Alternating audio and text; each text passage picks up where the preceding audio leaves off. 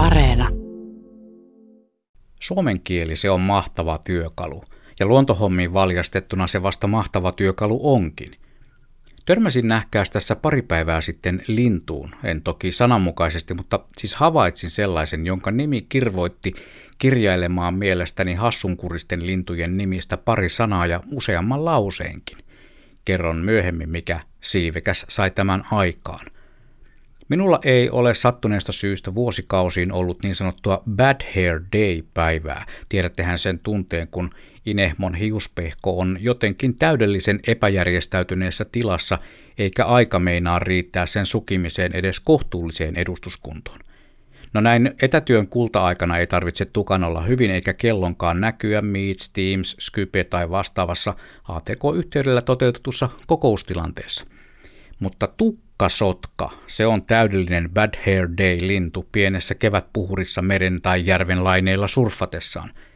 Jakaus on sekaisin kuin tukka sotkalla, voisi olla uusi sanonta koronavuodelta 2021.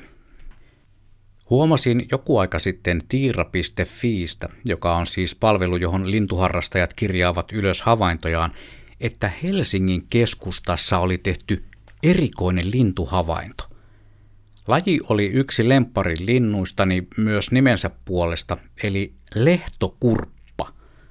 Olen aina miettinyt, mistä juontaa lajin nimi. Lehtokurppa.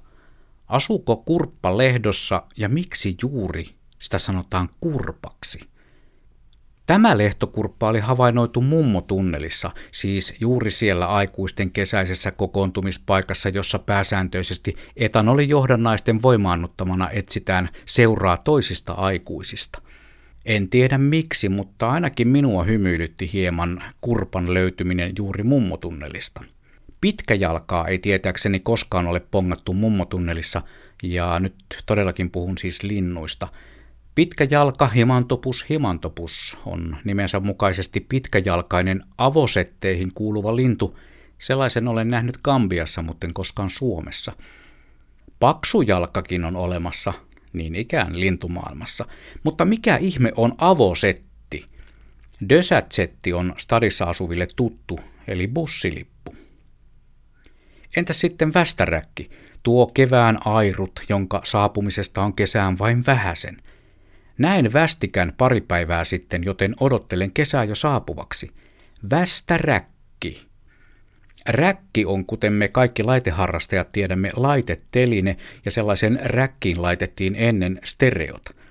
Nuoremmille kuuntelijoille kerrottakoon, että ennen vanhaan musaa kuunneltiin stereoilla, kun nykyään älypuhelin, kuulokkeet ja Spotify ajaa saman asian. Västäräkki ei viitanne kuitenkaan laitetelineeseen – Tuolle västä-sanalle en keksinyt mitään vastinetta, mutta västi on puolestaan lyhyt takki tai muu asuste, joten olisiko sitten västäräkki yhtä kuin vapaasti sanottuna asusteteline?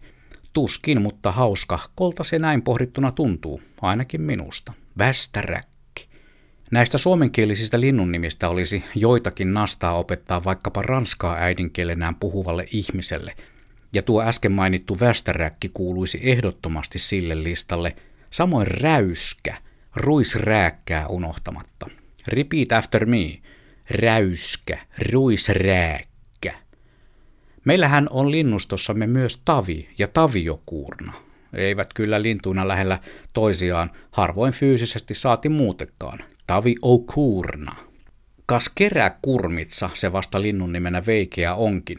Mitähän mahtoikaan Carvon Linné pohtia tuota nimeä rusnatessaan vuonna 1758? Keräkurmitsa. No, Linneen ajatuksia emme voineet tietää ja ihmetellä vaan tuota keräkurmitsaa, jos sattuu kiikareihin osumaan. Niin, ja se alussa mainitsemani lintu, josta innostuin alun perin tähän runoiluun, se oli uivelo. Uivelo. Uivelo koiras valkoisessa puvussaan mustine silmälappuinen on yksi sorsalintujemme kauneimmista, eikä naarasyksilökään ihan harmaimmasta päästä ole. Uivelo nimenä kuulostaa ihan satukirjan hahmolta, ja välillä tuon uivelon mainitessani olen ollut havaitsevinani pientä epäuskon häivähdystä vaimoni silmissä. Ei semmoista ole, älä juksaa. Mutta kuten sanoin, suomen kieli on mahtava työkalu oikein käytettynä. En aina ole ihan varma esimerkiksi näiden luontokappaleiden nimien yhteydessä, että onko sitä käytetty oikein, mutta näillä mennään, mitä meille on eteen heitetty. Otetaanpa nyt tähän loppuun vaikkapa kuhankeittäjä.